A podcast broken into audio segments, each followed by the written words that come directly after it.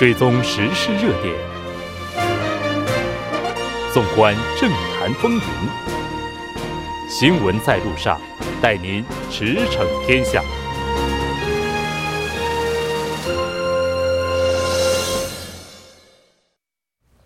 了解最新热点焦点，锁定调频一零点三新闻在路上。在接下来的半个小时，将为您带来此时此刻主要新闻聚焦分析以及数据有话说。广告过后马上回来。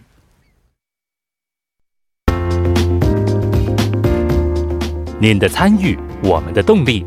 参与我们的节目，您可以通过手机短信的方式发送短信至井号幺零幺三。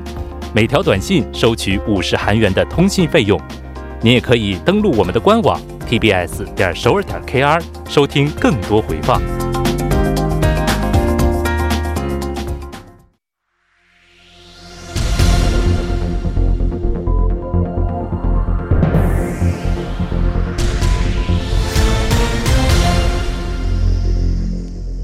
此时此刻，主要新闻。接下来把时间交给新闻播报员司空宽叔，我们稍后再见。下面是本时段新闻。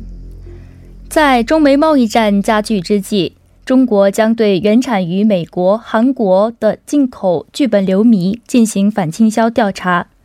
据中国商务部网站消息，四月二十二号。浙江一家中国企业要求对原产于美国、韩国、日本、马来西亚的进口聚苯流醚进行反倾销调查，因此，中国商务部对申请企业的资格以及中国聚苯流迷产业的现状等进行了初步调查，决定从本月三十日起对这些国家的进口产品进行反倾销定调查。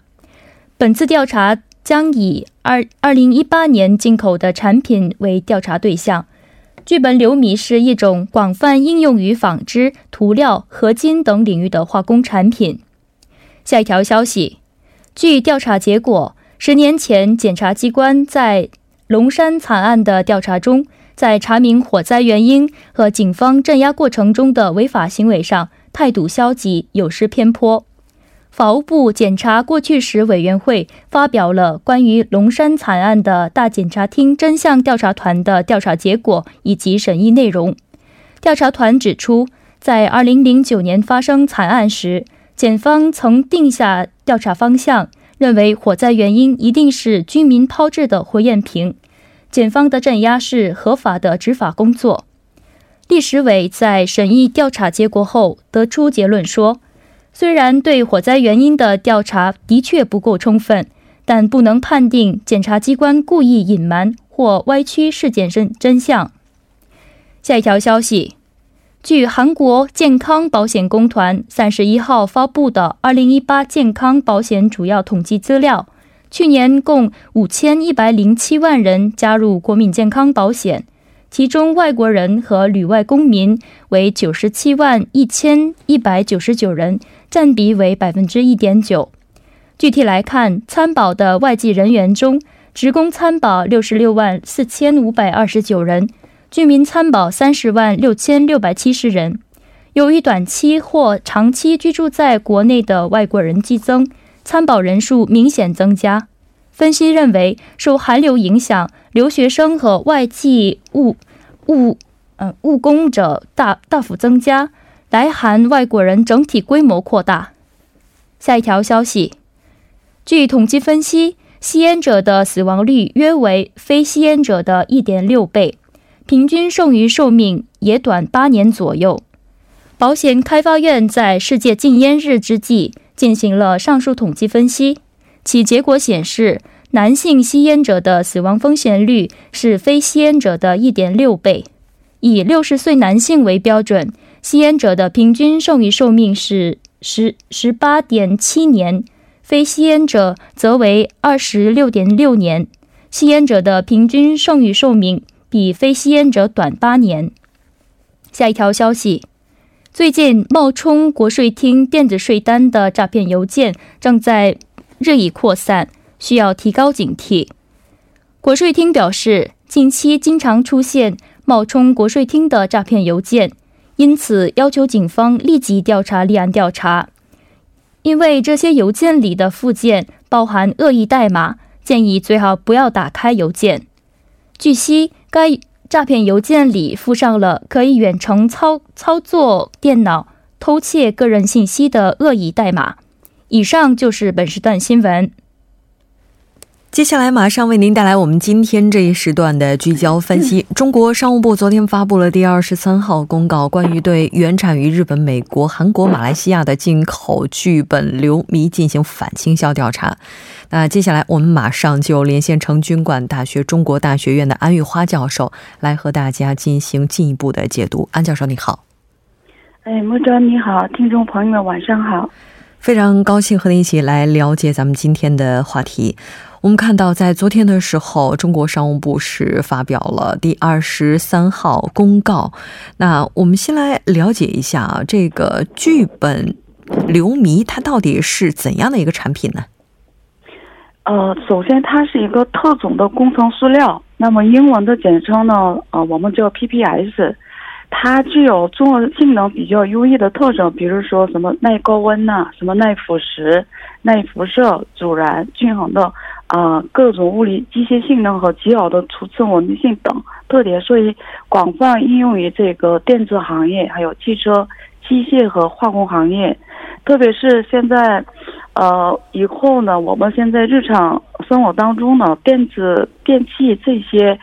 行业的应用呢，以后越来越广泛，因为以后可能物联网这样的产业发展的越快，可能这些领域呢，在下游行业当中最重要的原材料之一呢，就是这个 PPS，所以它以后的需求呢是越来越大，特别是在中国，所以现在很多国内外，包括中国国内企业，呃，包括这个美国、日本、韩国还有其他国家呢，现在积极研发。啊，能生产的国家也其实并不是很多的，而且中国在某一些方面，特别是 PPS 这个是，呃，特别急，就是奇缺的。整个供给呢，现在远远不够。嗯嗯，之前的话，在商务部发布的第二十一号公告当中，就曾经已经是表示决定对原产于欧盟、美国的进口四氯乙烯使用反倾销措施的这样一个终审调查。那在二十三号公告当中也提到了刚刚咱们提到的 PPS。那中国和美国、韩国之间的这个剧本流迷，它的贸易量到底有多大呢？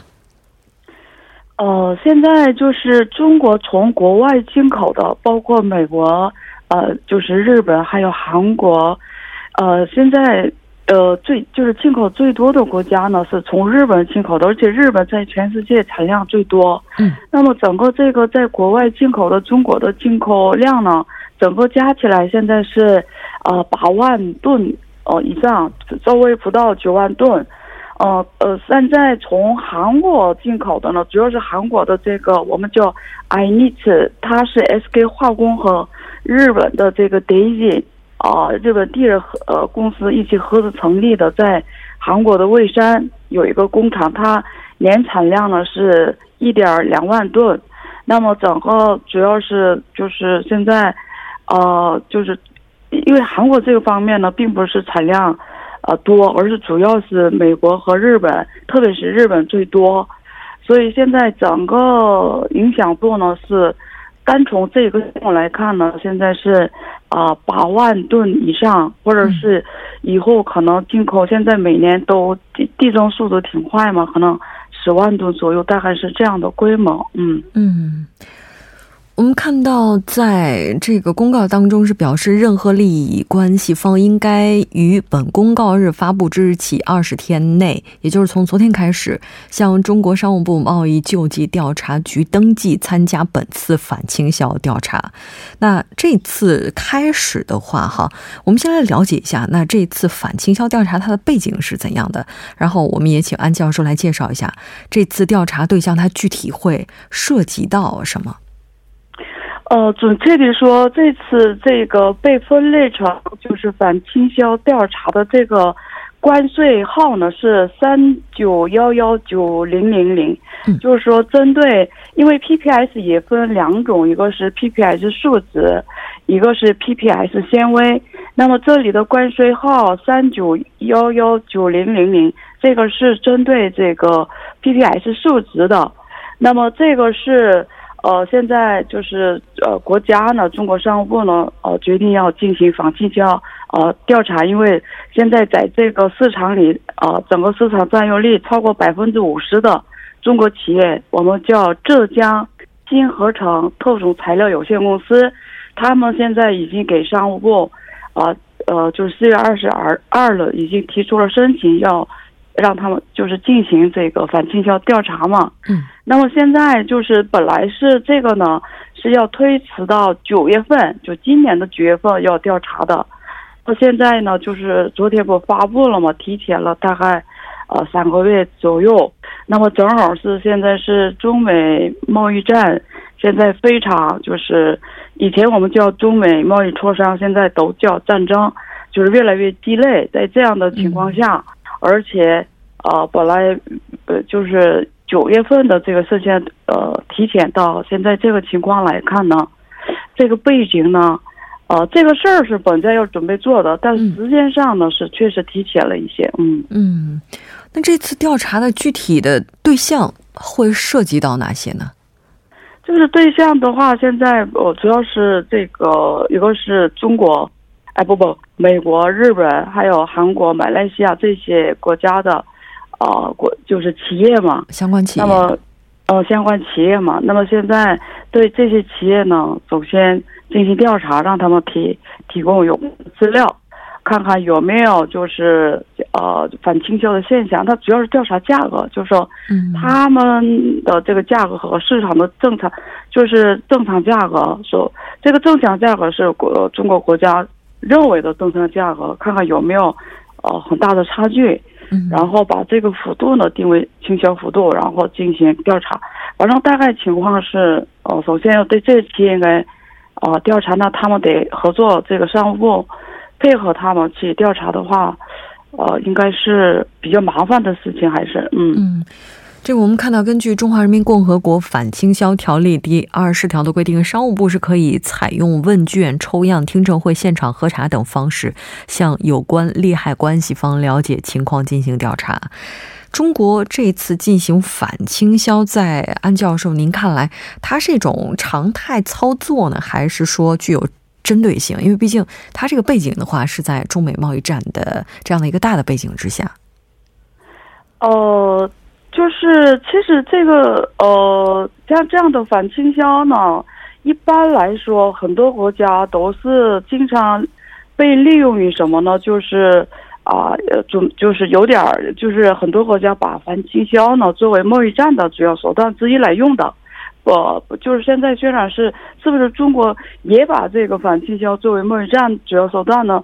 这个我们不能定论。但是很多国家，包括美国在内，经常把这个反倾销呢作为一个就是啊，针对某一些国家一些产品的一个啊制止的啊一个间接制止的手段来用的，确实有这个情况。嗯。那么现在现在中国呢，呃，特别是对这个美国、日本。还有包括韩国在内，马来西亚在内，这主要这些国家现在进行这个反倾销调查。其实以前本来要准备做的，嗯，哦，所以也不能说完全是因为这个，但是呢，这个时间上提前了，确实有一点关系，所以不能说一点没有关系，也不能这么说，嗯，啊，就是有一些这样的背景，啊，就是想转达一些某些一些信号信息吧，应该 signal 就是。给中国政府，中国政府想给这些，特别给美国，可能是想转达一些 signal，应该是，确实有这样的背景，嗯。但是如果在这个背景之下，主要针对美国的话，那这次反倾销调查扩展拓展到韩国企业，会不会有一些遭了无妄之灾呢？这个这样，就是韩国吧，这次这个 PPI 这个领域呢，韩国现在每年就是确实扩大。生产想以后在世界占有率，特别在中国，因为中国的增长速度，整个这个行业的增长非常快，而且以后就是现在现在已呃呃供需矛盾，这供需头现在已经八八万吨、十万吨，以后还继续需要，所以这个现在韩国呢，针对中国这个市场呢，继续扩大他们的生产规模开发。那么现在这个中国给做反倾销调查的时候呢，因为他给就是其他国家有一个印象，不是针对美国的，是吧？所以他得就是不能光指定美国，他可能有关的企有关就是输出这个 PPS 的国家，可能中国来定这个政策，是吧？所以这时候这个韩国也只能包括在里边了，他。所以一种一种怎么说呢？掩盖一些什么形象吧，就是不是针对美国的，大概这样的意思。中国的角度来说，所以可能进去了这些呃韩国一些企业，但是这个不可避免，因为以后趋势可能我觉得越来越多这样的现象，应该是这样的。以后越来越多，肯定是嗯嗯是的。这我们看到，如果有关利害方没有在。指定的时间之内提供必要信息的话，中国商务部是可可以根据已经获得的事实和和可获得的最佳信息来做出裁定。非常感谢安教授呢，我们下期再见。好的，谢谢，再见。接下来关注一下这一时段的路况、交通以及气象信息。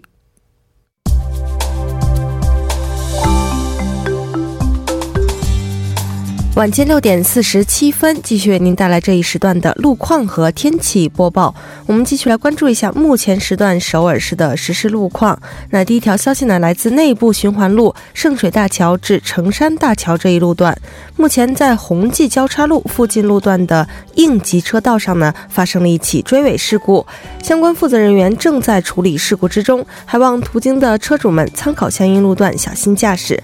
好，接下来是在江边北路依山至九里方向，目前呢，在汉南大桥附近路段的二车道和三车道上发生了一起追尾事故，受此影响呢，后续路段目前拥堵比较严重，还望后续车辆保持安全车距，小心驾驶。好，我们继续来关注一下天气。周末两天，全国多数地区天气晴朗，气温呢也会逐渐的升高，紫外线很强，请注意防晒。那最近大气干燥，请公众及时的补水润燥，同时呢注意野外的用火安全，谨防火灾。好，我们来看一下城市天气预报：首尔晴转多云，十四度到二十五度。好的，以上就是这一时段的天气与路况信息，我们稍后再见。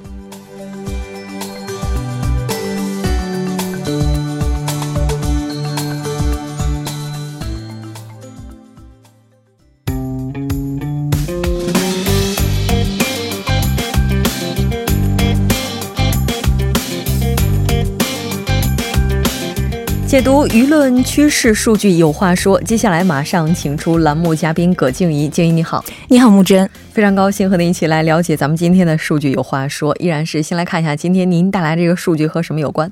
嗯，好的。那我们今天的数据呢，是和一个很有趣的话题有关哈，那就是大家什么时候开始觉得自己老了？那我们说现在是这个百岁时代，人的寿命都越来越长，那么很多人对于呃年龄的认知，尤其说是哎我什么时候开始才算老了啊？这样的定义也开始改变了。那么民调机构韩国盖洛普盖洛普呢，目前是发布了一份全球调研机构 Win 的报告书。那这报告呢，是对全球四十一个国家及地区的三万一千八百九。十名成人呢进行了一个调查，那么总体结果是显示啊，韩国人觉得要到六十六十岁这样一个年龄才算是老了。那么这在接受调查的国家及地区当中呢是排名第八。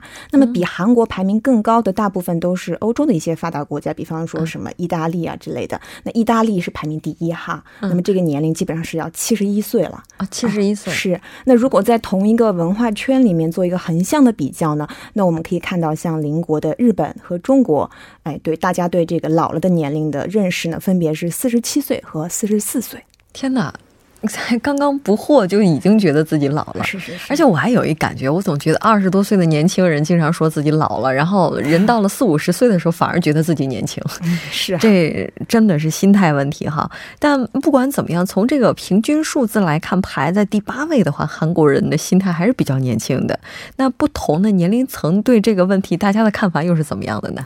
哦，是的，这个韩国不同的年龄层呢，是对老的认知都是有一些差异的哈。那么总体来来说呢，它是呈现出一个呃年纪越大就觉得自己还没有老的这样的一个现象。嗯，那六十岁以上人群呢，觉得要到六十六岁才算老；那五十到五十九岁人群呢，认为是六十二岁；那四十到四十九岁人群呢是五十八岁；那三十和三十到三十九岁和十九到二十九岁人群分别是五十七岁和五十四岁。那么可以说，韩国人真的是。越活越年轻了，这个心态，嗯，这还是挺重要的。这个想法呢，其实我们看到关于老年人哈、年轻人有很多问题，现在应该说都是社会的一个热点了。我们在节目当中也是提到过，韩国人是怎么看待就是韩国社会为老年人、年轻人提供的这些保障的呢？呃，是的，那就像你刚才提到的哈，其实这个老老人和年轻人是比较敏感的两个年龄段。那一个是刚刚从工作岗位上面走下来退休，一个是刚刚步入社会，那确实是需要格外的关注。那么总体来看呢，韩国人还是认为这个韩国社会对老年人的保障呢是要好于对年轻人的保障的哈。啊，我们看到百分之五十四的韩国应答者认为呢，社会给予老年人充分的这个保障了。那这在全球四十一个国家。及地区中呢是属于中上游的水平，嗯，哦，也是要比这些国家级地区的平均水平百分之三十四这样个数字高出了不少。但是啊，这个韩国社会呢给予这个呃年轻人充分保障的这个应答的比例呢就只有百分之二十八了。但是我们看到这个全球的平均水平是百分之三十八。嗯，也就是说，在韩国这个社会对老年人比对年轻人要好。对，可见他们是这么想的。哦，哎，是不是跟现在年轻人的人他们的失业率比较高有关系啊？就觉得在这个国家我也。找很难找到工作，完了之后其他各项保障也跟不上，这这么想想看，年轻人确实有点心酸哈。这落差也是挺大的，怎么会有这样的落差呢？啊，这这就是就是你刚才提到这个，其实韩国年轻人的这个处境呢，整体来说是比较心酸的。那 那其实我们经常这个听到年轻人把这个韩国嘲讽的称为“ “hair 朝鲜”啊，就是地狱朝鲜。是啊是啊是，你说都是地狱了，那可想而知有多惨了哈。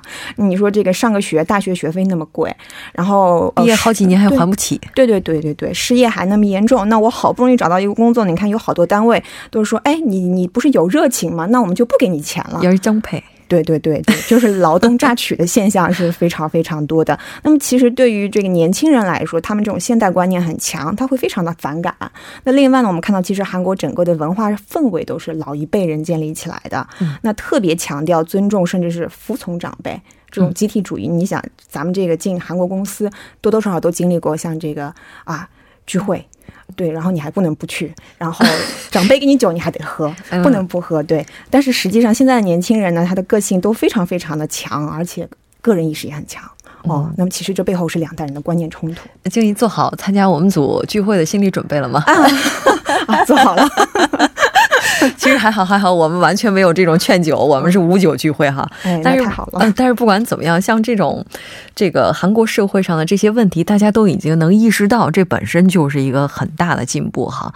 但像这种代际之间的摩擦，不仅仅在韩国，在其他很多国家，其实大家都存在，只不过说有的国家可能比较明显一些，有的国家可能稍微我们就是看起来不那么显眼一些哈。那就是说。有没有有一些什么可以借鉴的，或者说我们怎么样能解决这个问题呢？嗯，对你，你你你提了一个非常好的问题。那其实就是说，呃，老龄化越来越严重的话，那这个问题就不会只是某一个国家的了，而是整个范围、全球范围内都会有的，而且会越来越严重。